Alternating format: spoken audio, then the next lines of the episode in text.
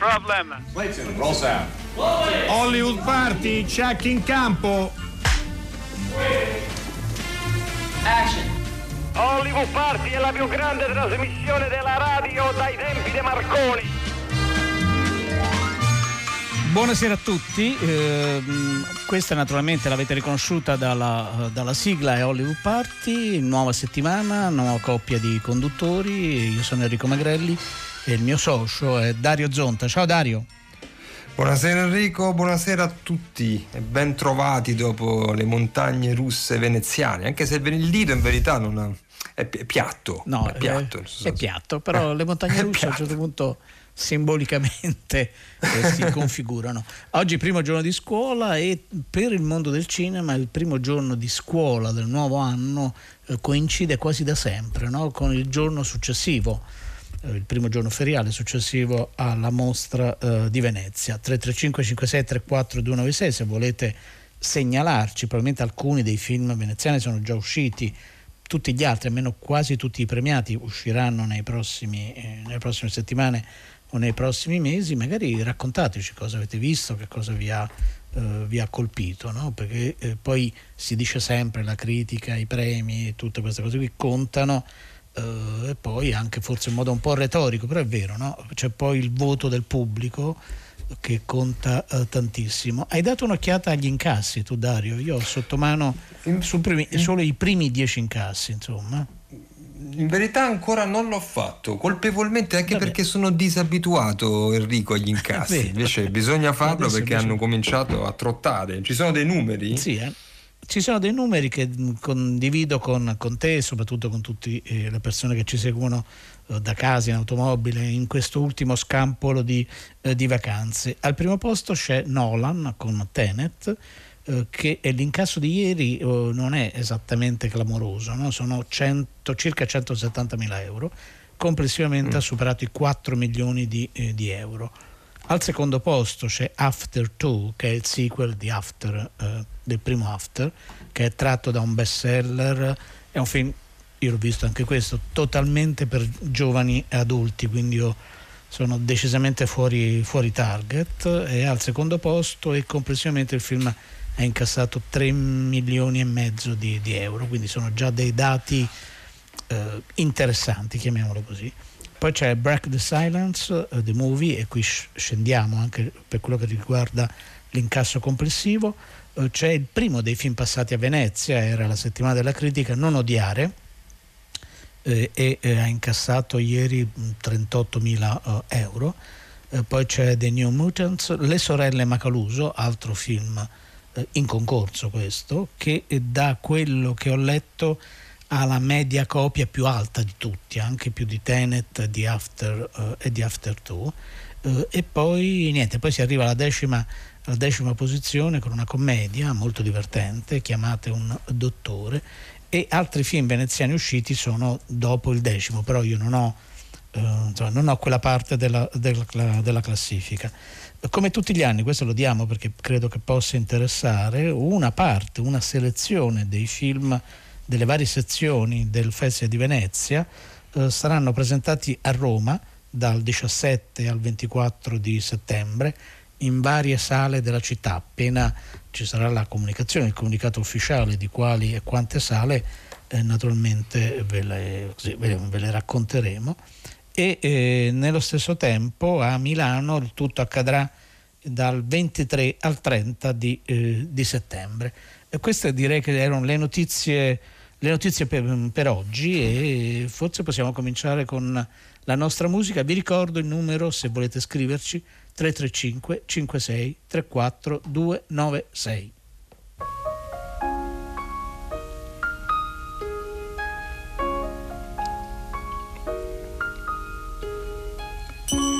comes the sun, little darling. Here comes the sun.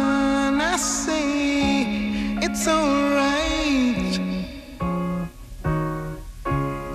It's alright. Here comes the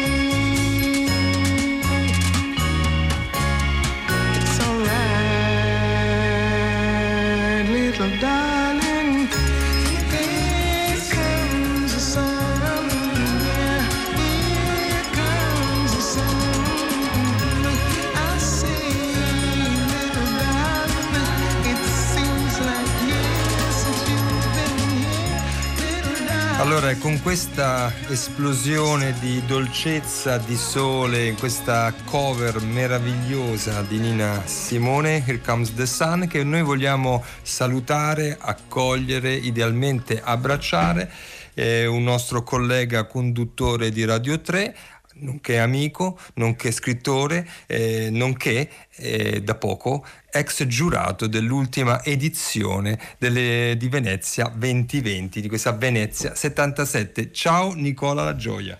Ciao, buonasera, Madonna, che, che accoglienza Ciao. meravigliosa, anche con Here Comes the Sun, sono raggiante, ecco. Grazie. Eh, esatto, volevamo che tu questo fossi... e altro. Esatto, volevamo metterti al massimo del tuo agio, primo perché sì. ti intratterremo un po', non so se questo te l'avevo detto Nicola, no. insomma, quindi spero che tu sia comodo, sì. eh, insomma, che non hai preso impegni immediati, però insomma un po' di minuti con noi vorremmo che tu li passassi.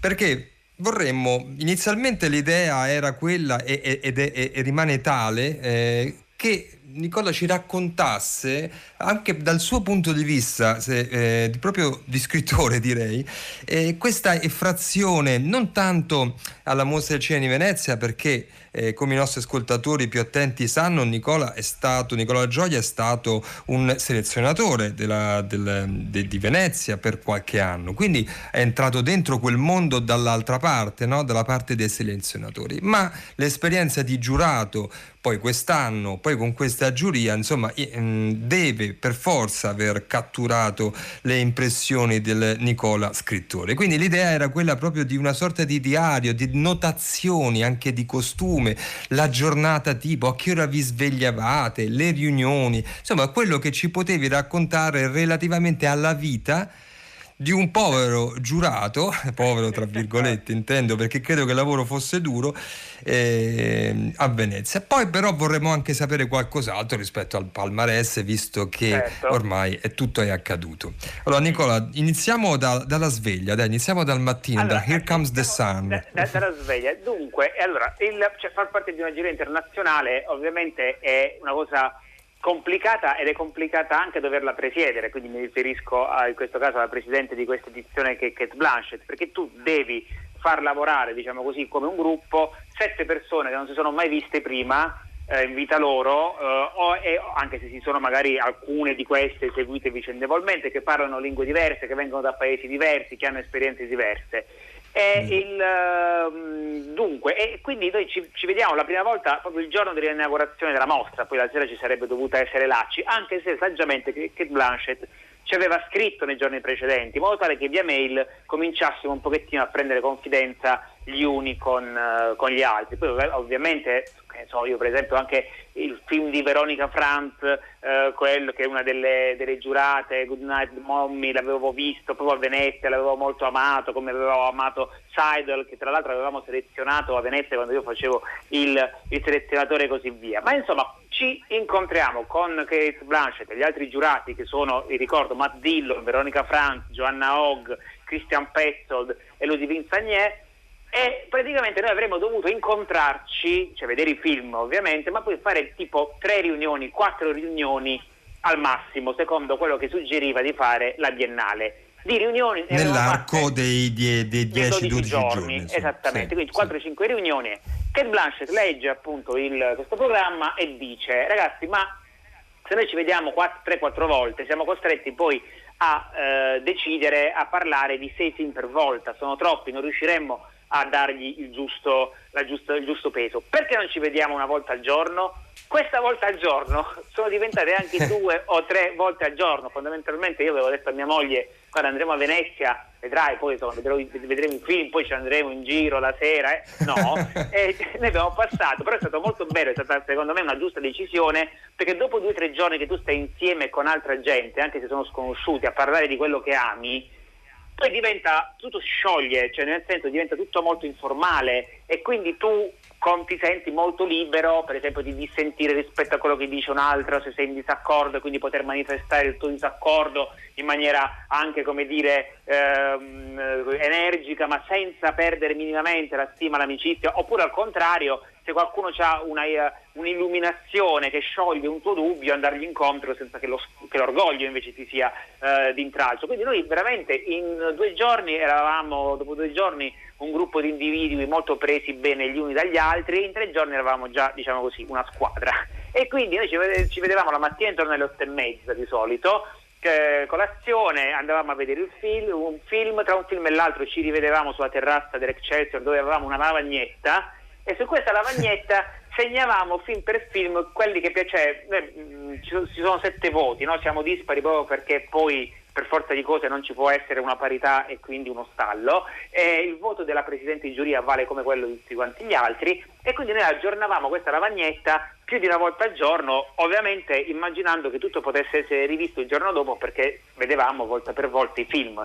E ovviamente poi chiacchierando di film, dei film che avevamo visto, chiacchieravamo pure del resto, che ne so, c'è sta Matt Dillon, ovviamente io gli ho chiesto oh, ma com'è stato lavorare con Lars von Trier, com'è stato che, conoscere William Burroughs, eh, eccetera, eccetera, a, a, che ne so, a, a Veronica Franz gli avevo chiesto come, sta, come, come dirigere Tilda, Tilda Swinton, a Kate Blanchett per esempio eh, l'ho interrogata un po' su, diciamo anche chiaro su Dare, io ho molto amato il film di Todd Davis su, su Bob Dylan, è meraviglioso, è, certo. è meraviglioso. E, e, e, senti, ma tu Dylan poi che ha fatto sapere che il film aveva apprezzato, tu l'hai mai incontrato? E lei ha detto no, Dylan non l'ho mai incontrato, però il mio fratellastro, che in realtà fa tipo il surfista e quindi proprio non gliene frega niente di arte, musica, l'ha incontrato a una festa a Los Angeles, l'ha scambiato per il giardiniere e Bob Dylan non ha fatto nulla per smentire questa sua convinzione, che è un episodio proprio dilaniano totalmente. Perfetto. E quindi perfetto. insomma questa la, la, l'atmosfera che si è creata, se passi 6-7 ore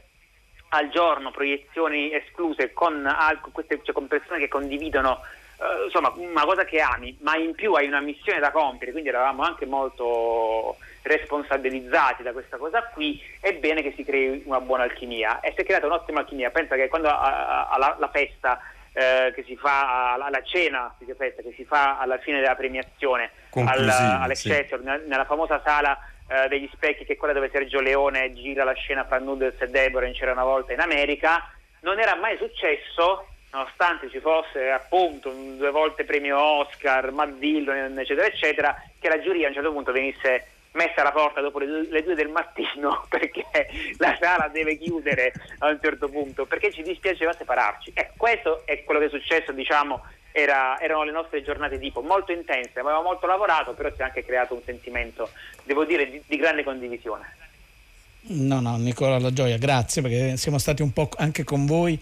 Ascoltiamo subito uh, una, una, clip del film uh, che, uh, che, ha vinto, poi torniamo sui lavori della giuria, no? perché è interessante questa idea della lavagna finché comunque restano sulla, sulla, lavagna per alcuni giorni oppure per tutto il periodo del festival, magari invece qualche film, come succede sempre quando si fa la cosiddetta scrematura nelle, nelle giurie, magari è sparito. O il film, lo sapete, però lo lo ripetiamo, probabilmente lo si vedrà in Italia ad aprile, almeno queste erano le notizie di questa mattina, è Nomadland eh, della regista cino, sino-statunitense Chloe Zhao. Ascoltiamo proprio una clip del film.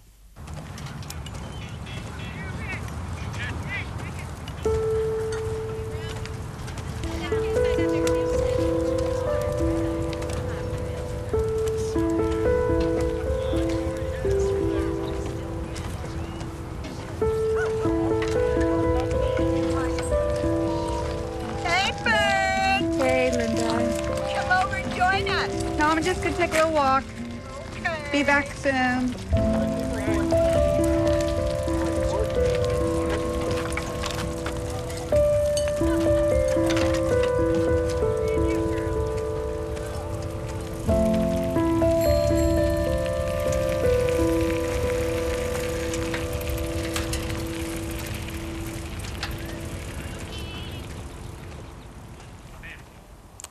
Questa appunto era una scena di Nomadland che ha un'interpretazione, né, né Dario né io l'abbiamo visto, però da quello che abbiamo letto anche dalle recensioni eh, americane, una sontuosa interpretazione di una delle grandi attrici in circolazione in questo momento, in attività, che è Frances McDormand.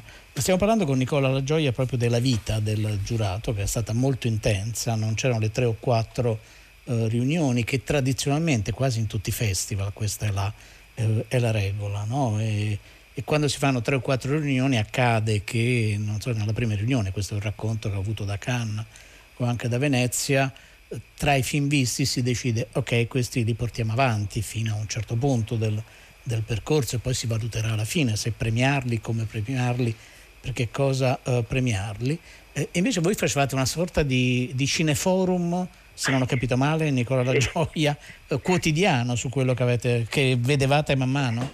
Sì, noi mettevamo proprio una cosa così, così quotidiana, con ognuno diciamo, oh, votava i propri, i propri, preferiti per le varie sezioni, sapendo poi però che ci sono tutta una serie di eh, meccanismi proprio nel regolamento di premiazione di Venezia. No? Facciamo finta che uno vuole, di, di noi volesse dare il Leone d'Oro a Nomadland poi però non poteva dare la Coppa Volpi ehm, femminile a Francis McDormand perché i due premi non sono cumulabili per esempio quindi ci siamo anche ovviamente quindi c'erano tutte queste regole che bisognava anche seguire tenendo conto di questo sì noi facevamo questa cosa poi facevamo ovviamente però non era soltanto una questione come dire di ragioneria o di, no, eh, o di classifiche perché poi ovviamente discutevamo del, del, risultato, del risultato, globale. E quindi poi quindi, prima cosa chiacchiera sul film che abbiamo appena finito di vedere o sui film, ah, anzi devo dire lei ehm, ehm, Uh, Kate Blanchett, la, eh, per essere ancora più precisi, la discussione noi la facevamo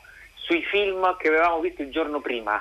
Cioè, come dire, stava, preferivamo stare un po' in ritardo, per questo poi facevamo nel caso anche delle riunioni la sera, in modo tale che quei film un minimo potessero in noi muovere qualcosa, cioè, quindi non sedimentarsi anche, esattamente, sì. sedimentare. Ovviamente il tempo è poco perché una giuria deve lavorare, cioè non può lavorare eh, no, quanti libri, quanti film che abbiamo letto, che abbiamo visto, dopo cinque mesi li amiamo di più o li amiamo di meno rispetto no, a quando li avevamo visti. Però ovviamente una giuria a questo tempo non ce l'ha, però almeno una notte eh, come ce la, mm. ce la, concedevamo per fare questa cosa qui e dopo la discussione facevamo diciamo così, queste votazioni e capivamo come era la situazione eh, giorno eh, giorno dopo giorno. Questa era dopo eh, la, la, la, biennale, come dire, pietosamente ci, ci, riforniva di caffè, acqua minerale, perché poi trascorreva molto tempo a fare questa cosa qui e quindi insomma era, no, eh, Ma... da quel punto di vista tutto ha funzionato molto bene, devo dire. Nicola, la gioia, eh, innanzitutto io penso che eh, sarebbe, interess- sarebbe bello fare uno script, quindi ti lancio un'idea, diciamo così Tu, eh, tu Nicola non hai, fatto, hai, mai, mai scritto una sceneggiatura? Scusa se ti faccio questa domanda perché non lo so sinceramente. Sì, guarda, cioè, è, in, è in produzione il film che dovrebbe essere tratto dalla ferocia, cioè dal mio romanzo, e su quello sto collaborando alla, alla ah, sceneggiatura. Okay. Quindi, come dire, come si usa Final Draft l'ho, l'ho un po' imparato, no? che sarebbe il programma okay. per gli sceneggiatori. no, perché fare uno script su la, le, le, riunioni dei giurati di un grande festival, secondo me è un grande plot, no? la parola ai giurati. Lo posso arricchire questo plot? Secondo me, primo secondo tempo, come si faceva un tempo. Primo tempo è, sì. la, è la selezione cioè praticamente sì. 10 persone che trascorrono tre mesi al Lido di Venezia, Bellissimo. che è veramente la morte a Venezia, cioè nel senso che Thomas Mann l'ha stato lì non a caso, perché non c'è nessuno a, ad aprile, maggio, giugno e luglio. Nel, è vero, anche quello Lido. è tutto un universo. Certo. È tutto un universo e quindi ci sono appunto i selezionatori che si vedono 1500 film, 1600 film, da cui devono scegliere i 60 i 70 che poi partecipano alla mostra. Secondo, seconda parte del film c'è la mostra, quindi quel lido completamente deserto è pieno eh, di gente, quest'anno a causa Covid ce n'era, ce n'era la metà, ma insomma il concetto è, è, quello, e a quel punto si mescolano le vite, eh, immaginiamo no, in questo film ipotetico, dei selezionatori e dei giurati, e poi arrivano anche i critici, i giornalisti, i cineasti, i produttori, e, tutto, e chissà cosa succede, potrebbe essere come so, potrebbe essere ah, quindi Billy Wilder o dei fratelli Marx, a seconda di come lo vogliamo eh sì. posizionare. Eh, un, tono di, di, surrealtà ci vuole, è un pizzico. Eh, perché, io insomma... propongo anche i, frate- i fratelli Cohen, soprattutto ah, per, Cohen, per, il primo tempo. Insomma, no? Beh, anche perché Verissimo. effettivamente tu pensa, eh, guarda, pensa eh, l'Excelsior, eh, nell'Excelsior le atmosfere di Barton Fink, è perfetto. perché alcune, forse alcune stanze dell'Eccelsior tendono verso Bartolomeo. No, va bene, questa è una battuta. Mi perdoneranno. No, L'Eccelsior è, sì, è meraviglioso, è, spettacolare. Forse più il The Ben prima che chiudesse, che è una grande altra no, struttura. Il The Ben è stupendo, è ah, meraviglioso il The Ben. Eh sì, chiuso, esatto. Nicola, non vogliamo adesso io e Enrico eh, non sfruttare l'occasione di averti sì. portato al telefono, quindi idealmente al microfono, anche per entrare un po' dentro la dinamica del certo. palmarès. Insomma, si è veramente sì, sì. come ogni anno, cioè, insomma, accende veramente i cuori. Veramente ci si è dimenticati per 48 ore della pandemia vero, e si è, è sviluppata è, è, guarda, questa cosa è quasi confortante nel suo essersi, essere ripetitiva. No? Ehm, però ecco Nicola, ehm, al di là del... Ehm, cioè, vorremmo anche darti se vuoi la parola, eh, perché non ho proprio una domanda, ho, ho molte cose da dire eh, su, sì. in generale sulla composizione delle giurie, non sì. tanto, ma su quello che esce fuori delle giurie, perché comunque se noi andassimo a osservare un po' gli ultimi otto anni di Venezia c'è stata un po' una cesura, no? eh, eh, c'è stato un quadriennio in cui ha vinto Sacro Gra, un film venezuela, venezuelano che è, è, è, premiato da Quaron di cui non ricordo né il titolo né il regista. Esatto. Poi ha vinto Roy Anderson, sì. poi ha vinto Love Diaz premiato da Sam Mendes, vi ricordate, no? E si gridò alla, alla distanza no? tra il mercato e la mostra, no? Di, sì, si premiavano sì, film che nessuno andava a vedere. Poi è successo qualcosa. E cosa è successo? Roma, La forma dell'acqua, Joker e Nomadland, che comunque è un film prodotto da Disney, comunque è un film americano, insomma, con una grande attrice, eccetera. Se, mi viene da dire, è un caso eh, oppure c'è stata una incidentale, non so come viene a dire, non, voluta eh, apertura verso il mercato. Cioè, qual è la tua riflessione su questo? Guarda, la mia riflessione, per esempio, allora, un film, uh, poi però entriamo pure, perché se ci divertiamo anche nelle polemiche che ci sono state, i film italiani, certo. perché quello, come dire, è anche un po' è divertente, secondo me, da raccontare, almeno dal mio punto di vista. Allora, il, uh, secondo me è successa, allora, una, un'indicazione interessante è chi ha vinto il Leoncino d'Oro. Cioè, perché sì. dico questa cosa qua? No? Perché il trascorrere del tempo, le nuove generazioni, eccetera, eccetera. Il Leoncino d'Oro, questo, questo premio, tra i tanti premi che vengono dati a Venezia, fuori dai concorsi ufficiali, eccetera, eccetera, che danno i ragazzini al film che hanno amato di più. E il Leoncino d'Oro quest'anno l'ha vinto, forse il film più, dire, più narrativo tra quelli che, eh, che, insomma, che erano in, in, concorso, che è appunto Nuevo Ordem di, eh, di Michel Franco, questo film messicano, questa, questa, distopia. Cioè, quello che sta secondo me in, tornando forse nel gusto, ma non del pubblico, ma dei cinefili, è una certa linea, diciamo così, di forse di narrazione, di comprensibilità, di comprensibilità non che, cioè, di, cioè più verso la narrazione e meno certo. verso, come dire, la videoarte, lo possiamo dire così, e meno verso, forse questa, questa cosa qua, perché io mi rendo conto che questo accade anche nella narrativa, cioè anche, no, fatemi parlare un attimo anche da scrittore, no? Sì, cioè noi siamo passati dall'epoca so, di Rob Villiers, eh, dalle Cold du Regard, tutte queste cose qui, ma anche Calvino se volete, ad un ritorno alle, molto forte delle storie. Pensate soltanto in Italia al successo di Elena Ferrante, pensate eh, alla rivalutazione di Stephen King negli Stati Uniti che prima veniva considerato come dire un autore un po'... E, e allora forse questa cosa qui potrebbe essere eh, potrebbe essere successa, chi lo sa. Cioè, mh, mm, pro, noi mm. devo dire che nella, quindi, questa cosa più che come apertura al pubblico, eh, cioè più che come ragionamento mercato non mercato, vi posso dire che cosa, senza poi entrare ovviamente nelle dinamiche, perché questo è per regolamento non lo possiamo fare, eccetera, eccetera, ma che cosa cioè è il nostro gusto forse un pochettino cambiato. Cioè noi quando abbiamo fatto mm. le, le, nostre scelte, le nostre votazioni, cioè de, de, de, mm, Nomenland, cioè, alcuni di noi manco sapevano da chi era stato prodotto, cioè nel senso che mm-hmm. abbiamo dato le nostre votazioni, ah, tra l'altro anche non importandocene nulla, e poi questa cosa ovviamente siete liberi di crederci o meno, per tutta la questione di genere, cioè se fosse regista maschio o femmina, se fosse se venisse dagli Stati Uniti, dal Messico, dalla Svezia, dalla Corea del Sud, questa cosa qui proprio non c'ha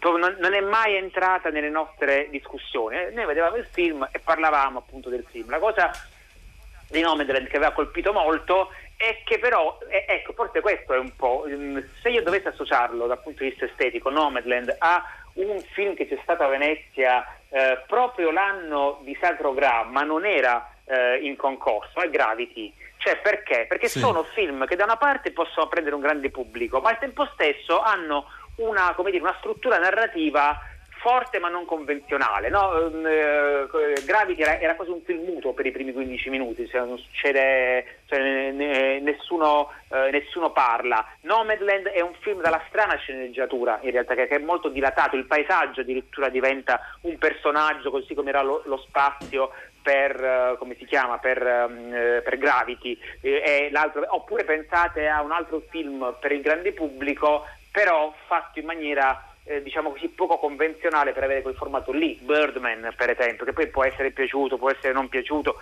non è un vero piano sequenza perché è troppo, cioè, è impossibile fare un piano sequenza così anche ti, ti dà l'illusione che mm. sia un, un, piano sequenza e quindi è un po' forse questo è il gusto nostro cioè dico nostro nel senso non di tutti quanti cioè, ma insomma del, eh, di chi guarda i film si è forse un po' spostato eh, anche un po' da, da, questo punto di vista questo è forse come dire un'ipotesi che posso ecco per provare a rispondere alla, eh, sì. alla, tua, alla, alla tua domanda insomma No, è una risposta articolata. Prego. Sì, molto articolata e mi sembra davvero molto oh, interessante. Mm, questo spostamento verso la narrazione poi lo dimostra anche no, grande, la grande attenzione o il grande successo delle serie, no? ma questo poi è il discorso, noi ce ne occupiamo spesso non a caso, no? c'è, un, c'è un desiderio, una voglia rinnovata, rieditata, ripensata di eh, di racconto. Nicola Lagioia, noi ti ringraziamo molto sì. e ti sì. salutiamo perché ci hai raccontato molte cose. Sì. Eh, da quello che abbiamo capito, i film italiani sono stati in ballo anche fino alla fine. Non è che c'è sì, allora guarda, sì, due, una, due, una preclusione. Prego, due minuti, prego. due cose, perché visto ma certo. poi, sì, sì, ma i film italiani sono stati. Dico una cosa che non rivelo niente perché so, l'ha dichiarato la stessa Kate Blanchett, cioè il, il, film su cui si era molto discusso, che poi alla fine non ha preso premi, che è il film di, eh, di Gianfranco Rosi, Notturno, è stato fino alla fine appunto in, uh, in discussione e tutti quanti, cioè almeno per esempio la Presidente di giuria pare che sia andata lei personalmente la, uh, ieri mattina da Gianfranco Rosi a dire che nonostante il grande rispetto che ha per i suoi film Uh, poi appunto i premi sono di meno dei film che, che sono in ballo certo. e quindi uno come dire a un certo punto ci sta questo eh, per dire anche le dinamiche poi i film italiani vincono non vincono pensate no? se facciamo una, una, statistica visto che prima giustamente era fatta Dario se voi prendete gli ultimi cinque anni della mostra del cinema di Venezia questo pochi giornali l'hanno scritto quindi come dire eh, lo dico io eh, nel nel 2016 non c'è stato nessun premio per l'Italia, nel 2017 non c'è stato nessun premio per l'Italia, nel 2018 non c'è stato nessun premio per l'Italia, nel 2019, cioè l'anno scorso, ha vinto il miglior attore Martin Eden e poi ha preso un premio um, Franco Maresco con la mafia non è più quella di una volta e quest'anno appunto la Coppa Volpi ha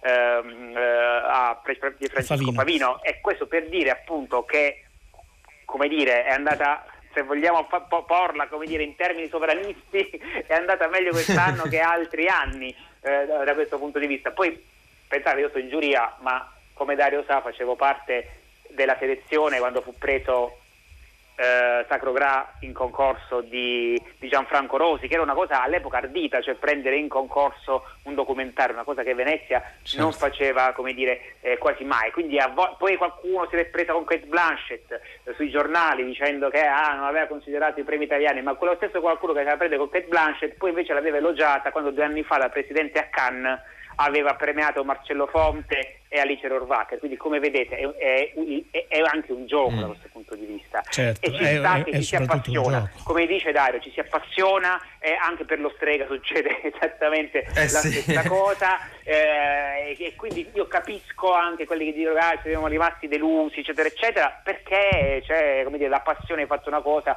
ci credi, dopodiché io sono anche certo e questa cosa vale per gli Oscar, vale per le palme, vale per uh, i leoni, vale per i premi strega, addirittura per i premi Nobel, poi un libro, un film fanno il loro percorso, anche indipendentemente dal fatto di aver vinto. No, ci sono libri e film che vincono premi e non succede niente, e libri e film che non vincono premi poi, e poi conquistano talmente tanto la critica del pubblico che rimangono nel tempo. Quindi io darei. Succede anche a Sanremo, quindi possiamo, possiamo farlo. Succede sempre. Nicola Gioia. Grazie Nicola La Gioia. Grazie. Ti salutiamo con una clip da un altro dei film premiati. È stata premiata l'attrice Vanessa Kirby con Pieces of a Woman. She does like you. She's uh, no, she doesn't. She did just buy us a car. She did. But it was also a statement, too. She bought the car knowing I could buy the car. She wanted to minimize me. It's not here. Next room. That's why she bought a minivan. She wants to emasculate me. That's a good horn. Woo. The power. Rawr. Anita was so jealous. Oh my goodness. Who cares what Anita thinks? Fuck her. What, is, what does it matter? It doesn't matter. It's just. It doesn't matter at all. That's what matters right there. Look at that thing. oh my God. And she got it gray like her oh. soul. It's wonderful. It's her spirit Whoa. color. This is us now. Yeah, it is. Yeah, that's what matters right there. Cloth seats matter. Oh. Seat heaters matter. Airbags matter. I think you're gonna look really good at this. Oh yeah, this is it for me. Ooh. Oh. The three of us matter. Yeah. It's the tribe that matters. Who cares what she thinks? You know what matters? This one matters here. Yeah. I got us something. Oh my god. That is so cute. Hey. Wait, is it... Is this the wrong way around? That's the right way around. No, it's upside down. No, it's, that's how I did it. It was a choice. It's my daughter. Wonky, interesting, charming, intelligent. Modest. Modest, humble.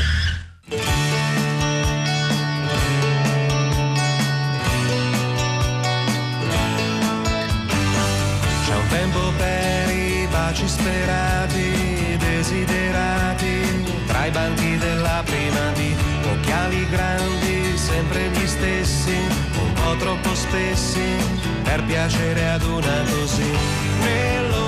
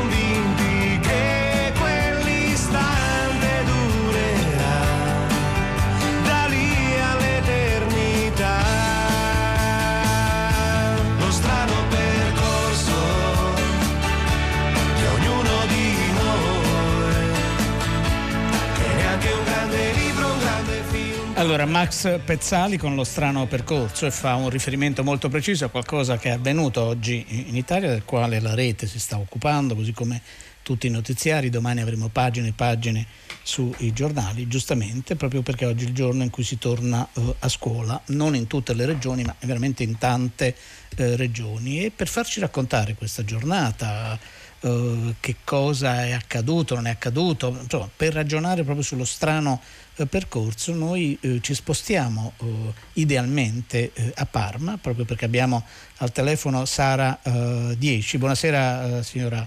Buonasera. Buonasera. Sara 10 è una docente, insegna musica al liceo Marconi proprio di, di, Parma e abbiamo anche Lorenzo Frassanito, credo, spero che l'accento sia giusto Lorenzo. Sì, è, è giustissimo, buonasera a tutti. È giustissimo. Buonasera e benvenuto. Allora, Sara 10, eh, come sono andate le cose? Che cosa è stato un primo giorno di scuola eh, ovviamente eh, molto diverso no? da, da, tutti quelli che ognuno di noi ha vissuto da studente o da, o da genitore. Che cosa è accaduto al liceo Marconi di Parma? Al liceo Marconi abbiamo rimodellato e rimodulato completamente lo svolgimento delle lezioni come penso in tutte le scuole, ma trattandosi la nostra di una scuola di 2200 studenti, con, provate a immaginare anche il personale ausiliario, i docenti, eccetera, abbiamo dovuto innanzitutto vabbè, mettere in sicurezza le aule questa è una cosa che ci accomuna a tutti, però ho notato che la, la cosa più catastrofica in un certo senso, che ci ha cambiato completamente le abitudini, sono stati gli ingressi e le uscite anche dei ragazzi. Eh, io ho avuto anche stamattina l'avventura di fare la lezione in una classe prima e per i primini, come li chiamiamo noi, anche in senso un po' forse con un certo tono di nonnismo, però affettuoso, e i primini erano normalissimi, cioè per loro era una cosa del tutto normale perché era il loro primo giorno di scuola, quindi immagineranno si fa così, dice. sarà così. Ecco. Non avevano sguardi sperduti non tanto più dei primini degli anni passati, ecco. Io ho avuto un'emozione fortissima perché i ragazzi che di solito mi raggiungevano con una certa prossimità anche fisica, in realtà mi, mi guardavano da lontano, mi sorridevano, sbracciavano, cercavano il mio sguardo anche le, da lontano, soprattutto all'ingresso della scuola, per salutarci, ma anche tra di loro è successo questo. E, ehm, non ho avuto senso di, un senso negativo, assolutamente no, perché quello che hanno preparato i nostri colleghi nei giorni scorsi, soprattutto la vicepresidenza, è una macchina che proprio minuziosamente è stata messa a punto per rendere oggi la giornata più tranquilla possibile, quindi penso che sia andata così anche per gli altri.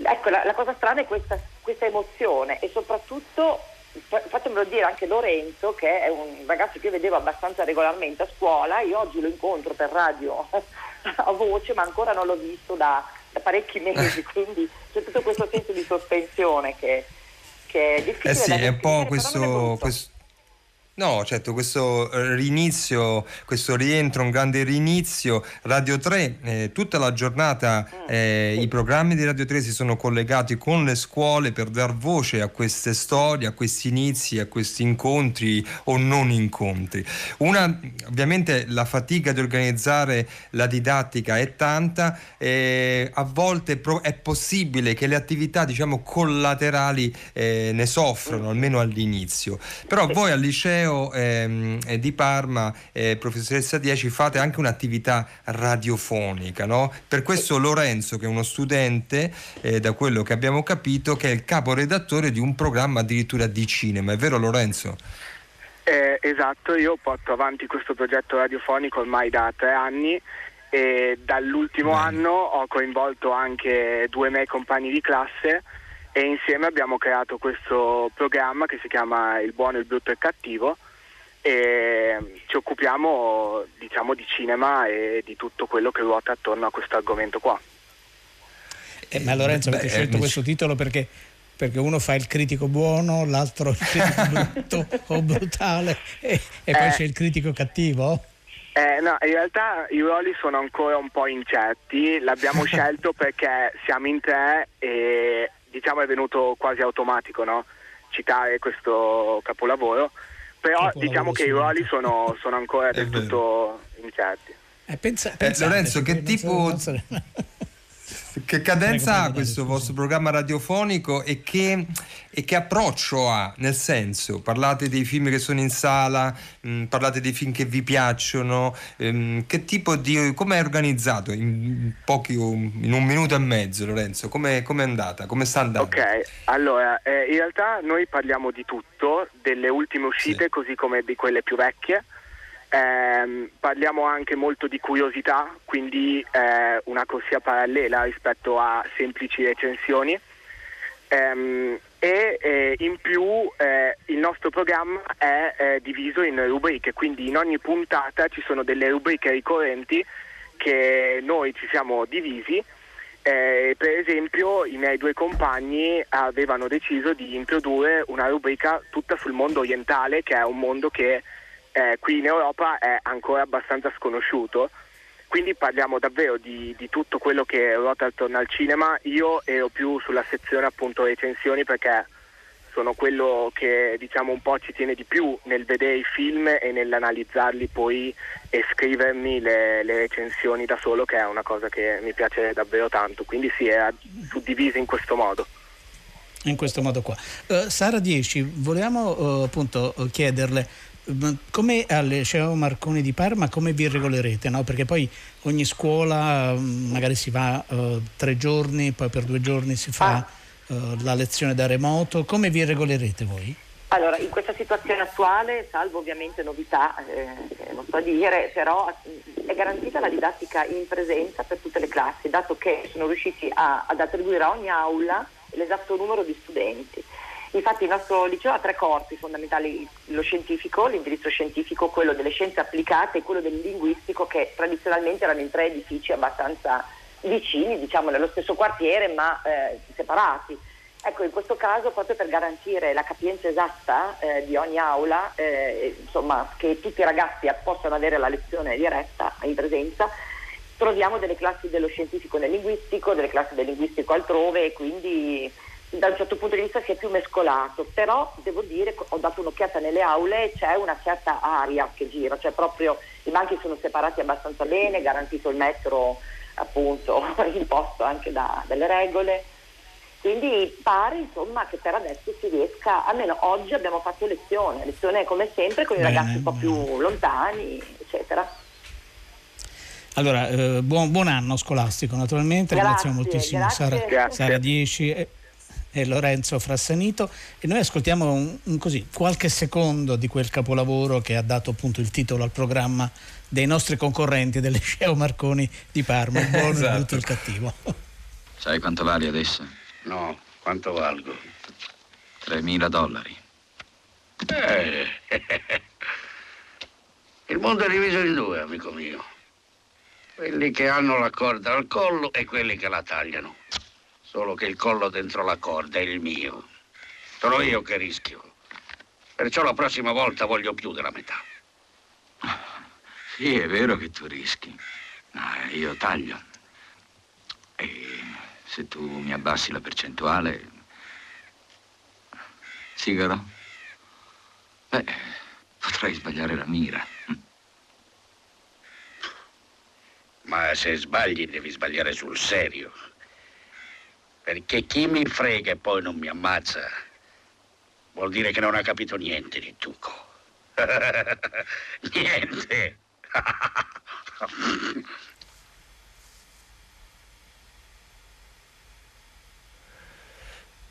questo appunto Bene. il buono, il brutto e il cattivo, insomma, uh, che fa sempre piacere uh, ascoltarlo naturalmente. Eh certo. Abbiamo in scaletta, ma magari ne parliamo domani o dopodomani, anche il film di Charlie Kaufman eh, sto pensando di finirla, uh, di finirla, qui, però abbiamo veramente approfittato no, della disponibilità di Nicola La Gioia che ci ha raccontato un po' il lavoro e soprattutto è stato molto utile questo riepilogo di come sono andati poi i film italiani negli ultimi cinque anni a Venezia, no? perché sì, è vero. Cioè, poi, no, è strano Dario, uno dimentica dopo pochi mesi, non ti ricordi più chi ha vinto, chi non ha vinto perché eh, ha vinto e quindi quest'anno non è stata un'eccezione, no? se ragioniamo... No, si, si ricordano spesso le polemiche, poi meno i palmarès, eh, trovo comunque che Nicola abbia dato un'indicazione piuttosto Inter- io sono convinto, sono straconvinto, al di là di tutte le elucubrazioni che si possono fare, i, com- i complottismi,